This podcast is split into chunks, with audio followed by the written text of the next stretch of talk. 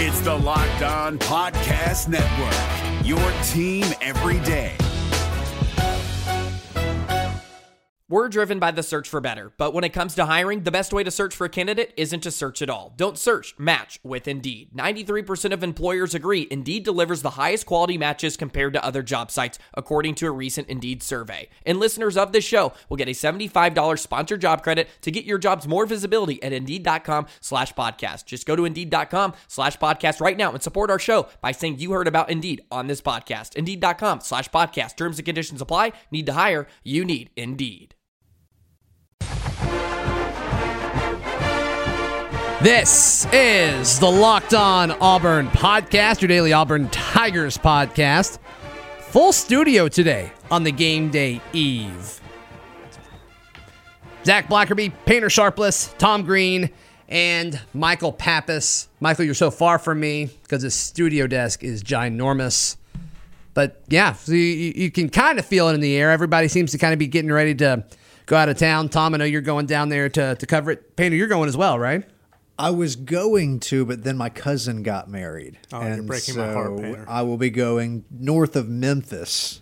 So the just the other direction altogether. Yes. So it, originally, But he got married, or you're he's going to get married, and you're going to the wedding. going to the wedding on Saturday. So we're driving up for, for the rehearsal. Friday and then coming back Sunday. Your cousin is getting married on the first Saturday in October. So I'm a little surprised by this too because him and the the lovely bride to be, who I think highly of, are both Ole Miss grads, and so I'm s- I'm I guess they've just given up because I would- would figure that they would not have cared to do it during this time either. Well, you know, my cousin, or I guess Leah's cousin, got married during the Auburn A and M game, and like they walked out to the the Auburn fight song, and I'm like, you don't care that much, or you wouldn't have gotten married on a game day. like, Yeah, uh, I I'm agree. like, I, uh, and me and uh, me and my buddy, I- you guys know AJ. You guys met him at the the fantasy Yeah. draft, but I'm just like, well, this is weird to me, but whatever. So, Tom, we figured you would be the perfect guest today For a number of for reasons. for yeah, one because you're you're a genius for one. Two, the words that you put on the page sing to me, and three, you they- cover Auburn. Are they a good singing? Or? Oh yeah, like, like angels. Okay. Yeah, for sure. And then you you- obviously you cover Auburn for AL.com, and then you went to Florida. That I did. I am a secret undercover double spy. Not so secret anymore. Like that. Yeah. That's what Ben Wolk was. Is it possible that Tom is softer spoken than I am? Neither of you are loud, that's for sure. Sometimes I can be loud. Oh, really? Okay. But yeah, Tom. Uh, so, what are you expecting from this matchup? Uh, I mean, obviously, uh, obviously, you, you cover Auburn a lot closer than you do Florida now. But what are your thoughts going into this game? I, I well, first off, I'm excited to see this long, long time old rivalry get renewed, even if it's just for one year. I know the SEC scheduling has it kind of messed up, and it's Pods, baby. Bring me the Yes. pods. Bring us It's- the it's- pods. There's a solution. Yes, there's a very feasible solution that would make everybody happy. But no, I'm I'm a excited to see these two teams play because they haven't played in eight years. Auburn hasn't been down there in a in 12 years since my freshman year at Florida. Were you at that game? No, I was not. It was actually my roommate's birthday that night. We were having a party for him at a friend's apartment. I think Need- it's cool that you remember that. Yeah, needless to say, when Wes Byrum hit that field goal, it kind of dulled everybody's mood. I Um, was at Alex Klinner's house on North College. Where were you? I was at my grandma's house. Michael, what were you doing in Texas? I was 11. Taking sweet pictures in that locker room.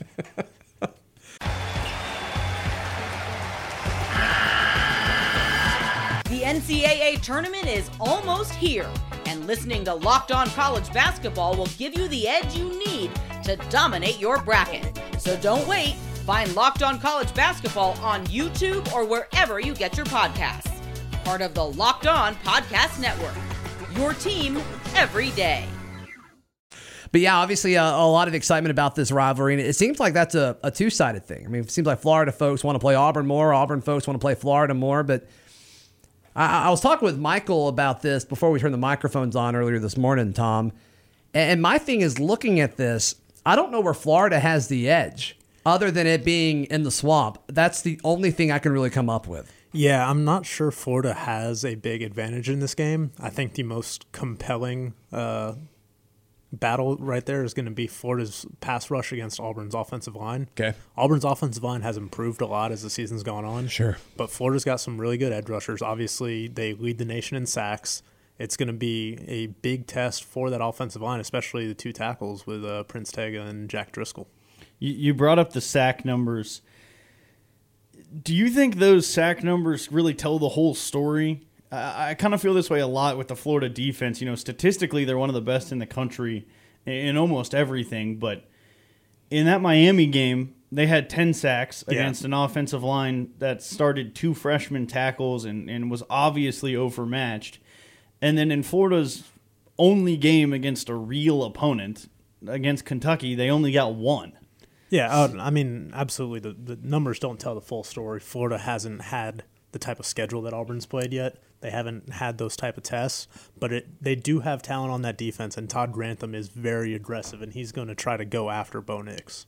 I mean, i- is that the answer if you're Florida? Is that how you have to figure out? You got to out scheme Malzahn if you're Todd Grantham. I mean, as far as confusing a young quarterback on the road, that's that's got to be their play, uh, right? Oh, ab- absolutely, it has to. I mean, you need to make him uncomfortable. I mean, like like we said, it's already going to be a raucous environment. It's going to be like nothing that Bo Nix has seen yet. Mm-hmm. I mean, don't get me wrong. Texas A&M has a great crowd. That stadium is beautiful, but that place is not loud, even with 102,000 people in it. It, it, it's got to be a good stepping stone, though. I mean, at least he knows now that he can go on the road and, and win in the SEC. Oh, absolutely. To get two wins away from home like he did, the Oregon one, to be able to orchestrate a second half comeback like that, and then the Texas A&M game to kind of be in control the whole game. Yeah. And for him especially to to make that key run uh, late in the fourth quarter, to really seal the game and make sure Texas A&M couldn't try to rally there in the final minute.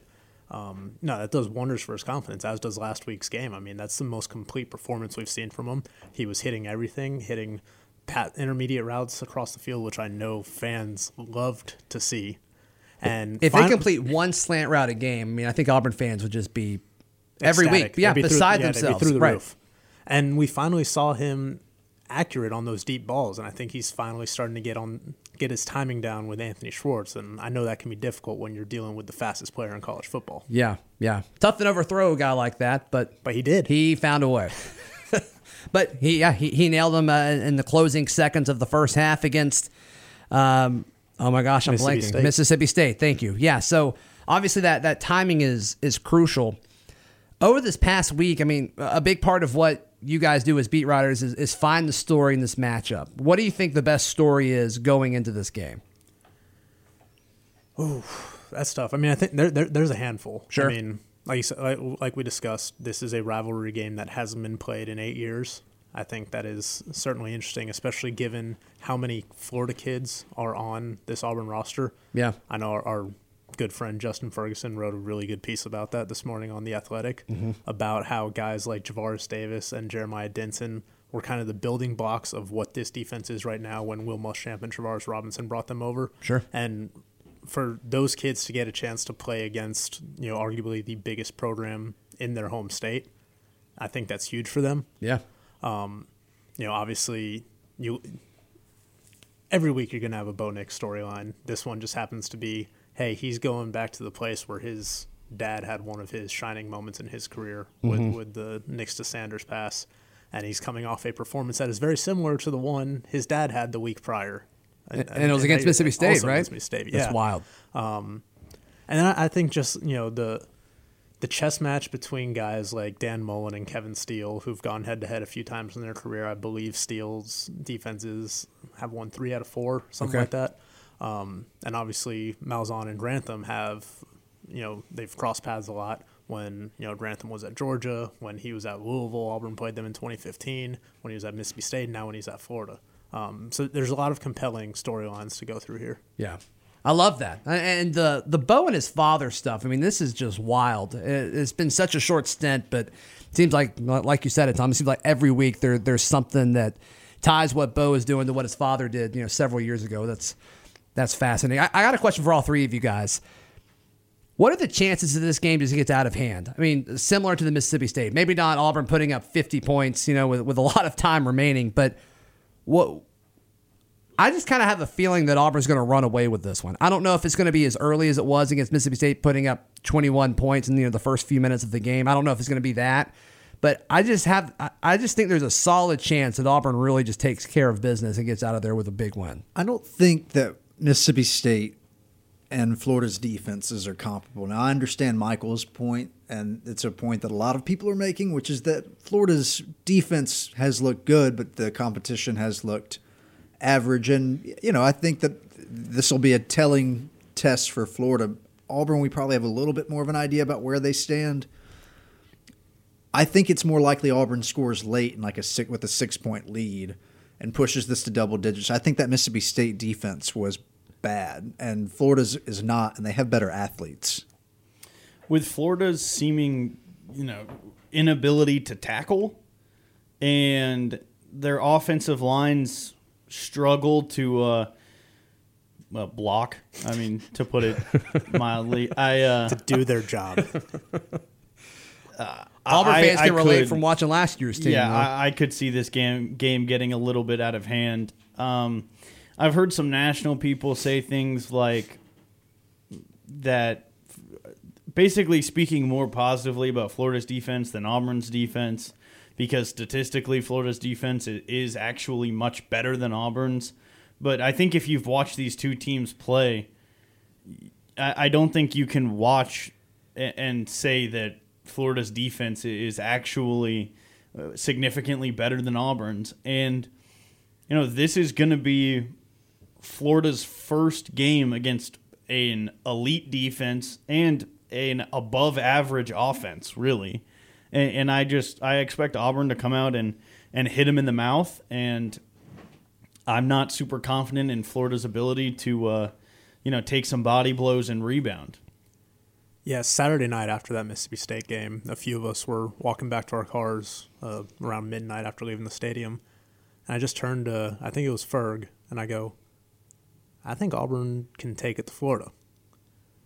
I haven't been overly impressed with Florida from what I have seen from them. yeah. I think, you know, they haven't played anybody too impressive and they haven't looked that great doing it. Um, and I, I just think, I mean, this Auburn defense is very good. Yeah. And that Florida offensive line is not that great. I would not be surprised if this game got a little out of hand. But I think my official prediction that I went with was a much closer game, like Auburn winning by one, maybe two scores. Okay. Painter, let, let me ask you this because I mean, you, you mentioned it kind of being close and then maybe Auburn scoring late to make the game look like you know it was a wider margin than it actually was.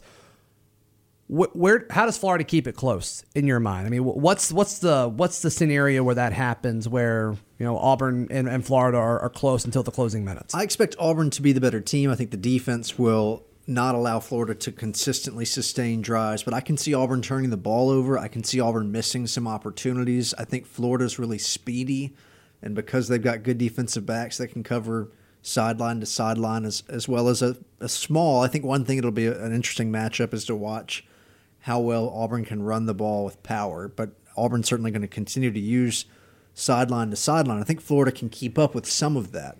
And I don't know if Auburn's going to be able to simply pass over Florida the way they could state. I just think that state defense was pretty bad. Yeah. And so I think Florida's defense with, you know, I, I don't- don't think they're going to win the day, but I think they're going to keep it close enough if Auburn has a few turnovers, isn't crisp, this game stays close until late, or at least while Auburn may look like they're in control of the game, it may not be a you know a 28 point blowout.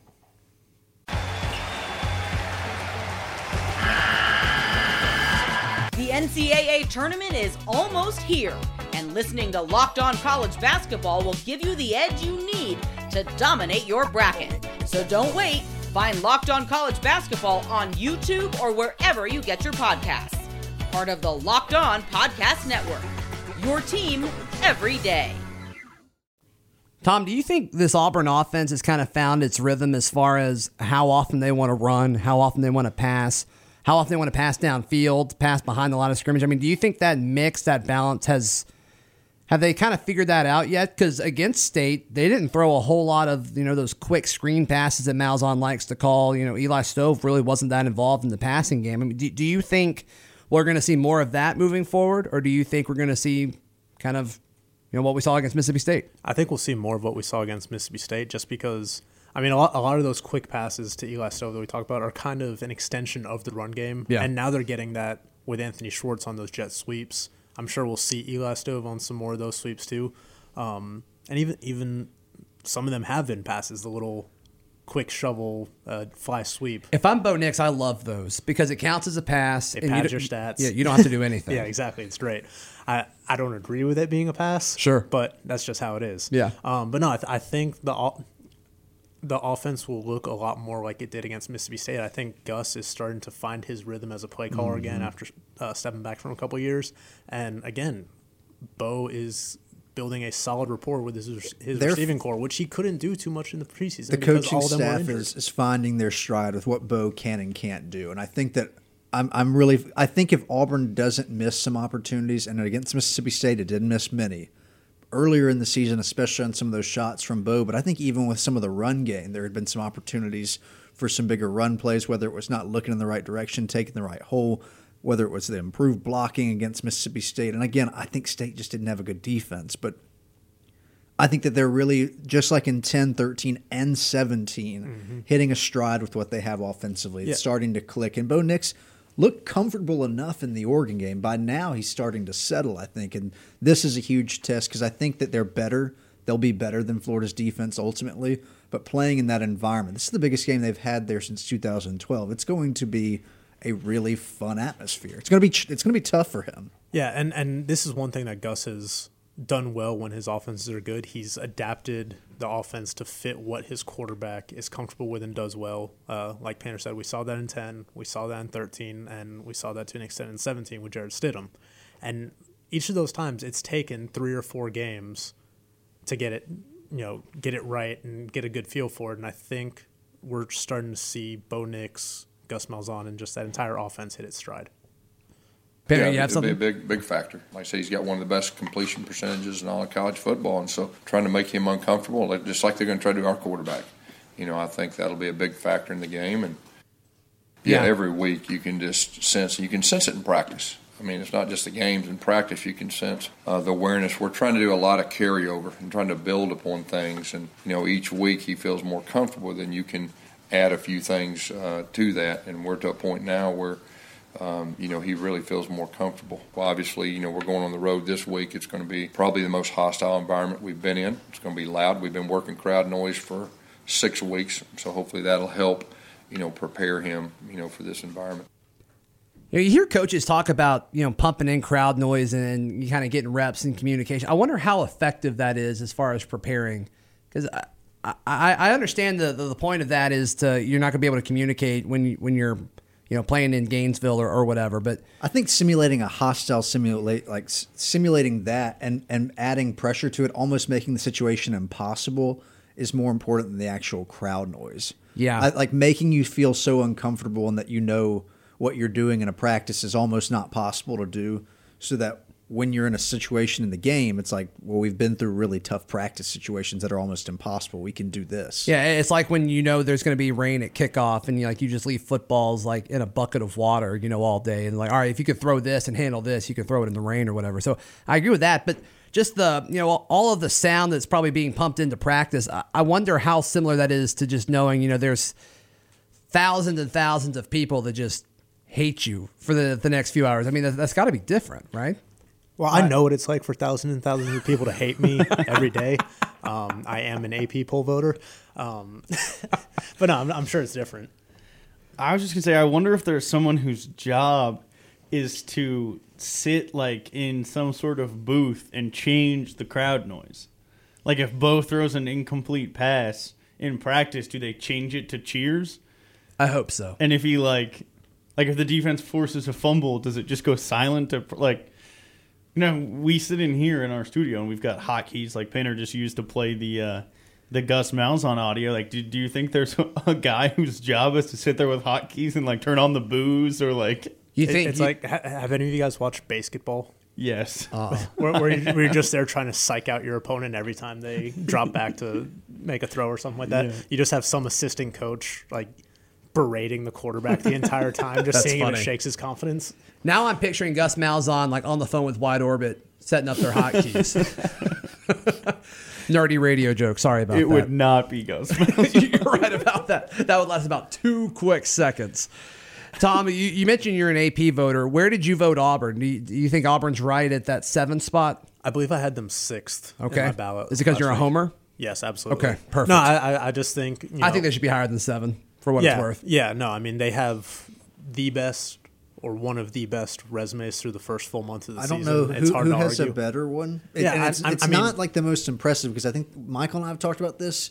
Like A and M is probably a solid team that will have five losses at the end Yeah, of the year. yeah, I mean, so A- like, A- that's A- not going and- to yeah. age. And I think State's going to be probably a ten to fourteen team in the league. And I think I think A and M will probably be the sixth best team in the league. But like right now, with the Oregon win sprinkled in. Outside of LSU's win against Texas, like what do you? I mean, maybe Wisconsin just looking dominant. Yeah, George, Georgia's win against Notre Dame. Yeah, you're That's a right. good one. Yeah, you're right. Um, but you know, I, I, I think Auburn probably has the best resume so far this season on paper, um, at least at the time that those teams are playing.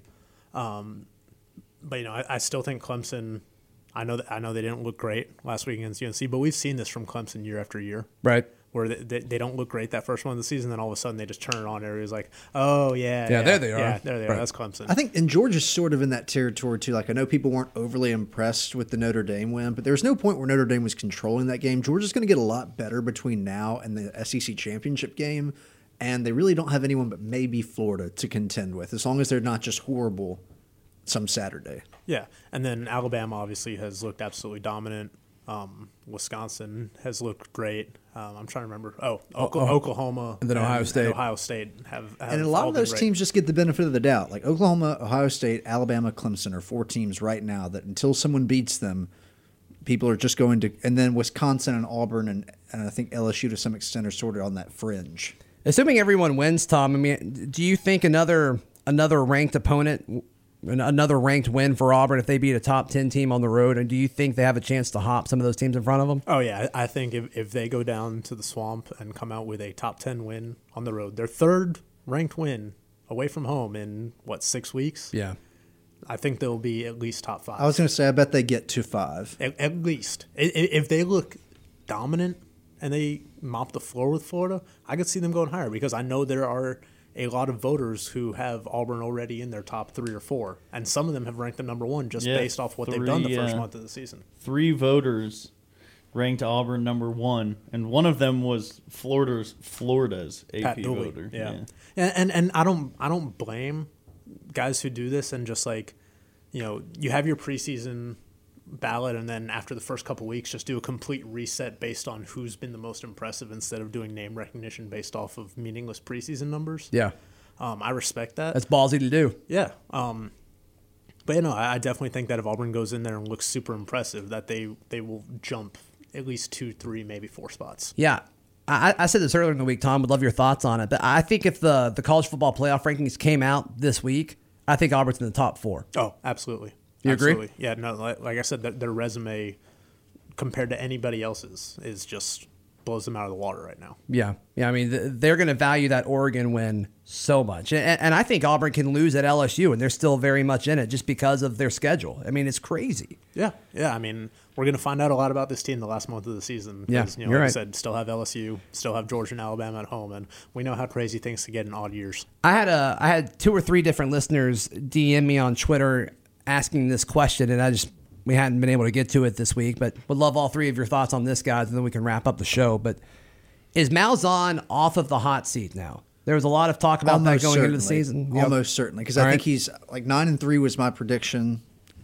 I think he's almost certain to get there. I think he'll beat Florida, and I think it's likely he takes one of the three between LSU, Georgia, and Alabama. So you think ten and two is very likely? I think it's pretty possible. Now, it could go the opposite direction. We've seen in the last few years splitting hairs gets Auburn eight wins instead of 10. Mm-hmm. And so, like, you could still be looking at a scenario like that with Florida at Florida.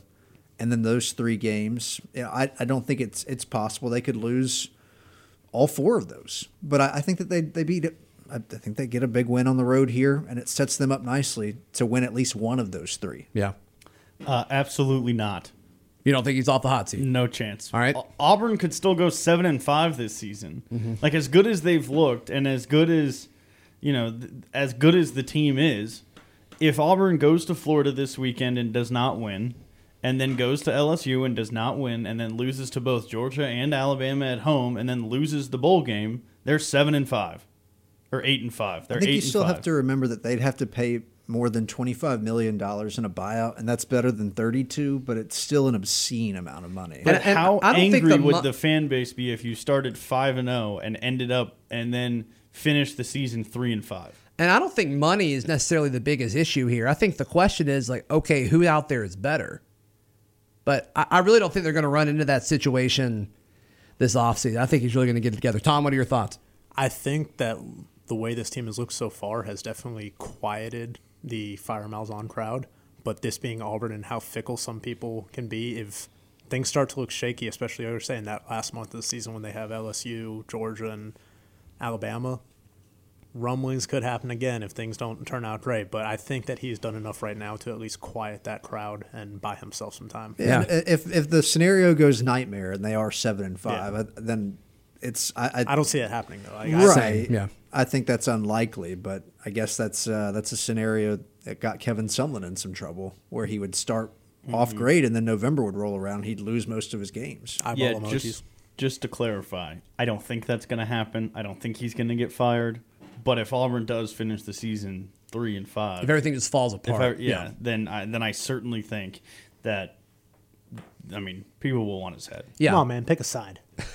Well, the question was, is he on the hot seat? My answer is yes. He's still on the hot seat. All right. Well, I, I don't think he's going to get fired. If, if you're at Auburn and you're going competing every year against Nick Saban's Alabama and you aren't putting together nine, ten wins, you're going to be on the hot seat. That's mm-hmm. just how it is because you're being compared fairly or unfairly to that standard. I think it's your state. unfair. I think it's definitely an unfair standard, but you know that going into it. Yeah. So he took the job anyway. yeah, but the the standard is you're not the best co- football coach of all, college football coach of all time.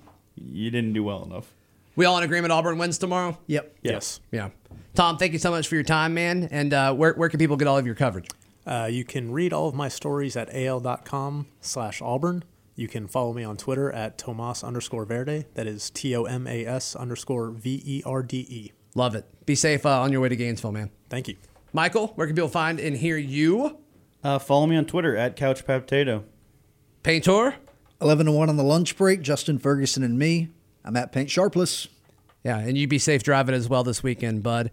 You can follow me on Twitter at Z Blackerby. Follow the show on Twitter at Locked On Auburn. This has been another edition of the Locked On Auburn podcast. It's the Locked On Podcast Network, your team every day.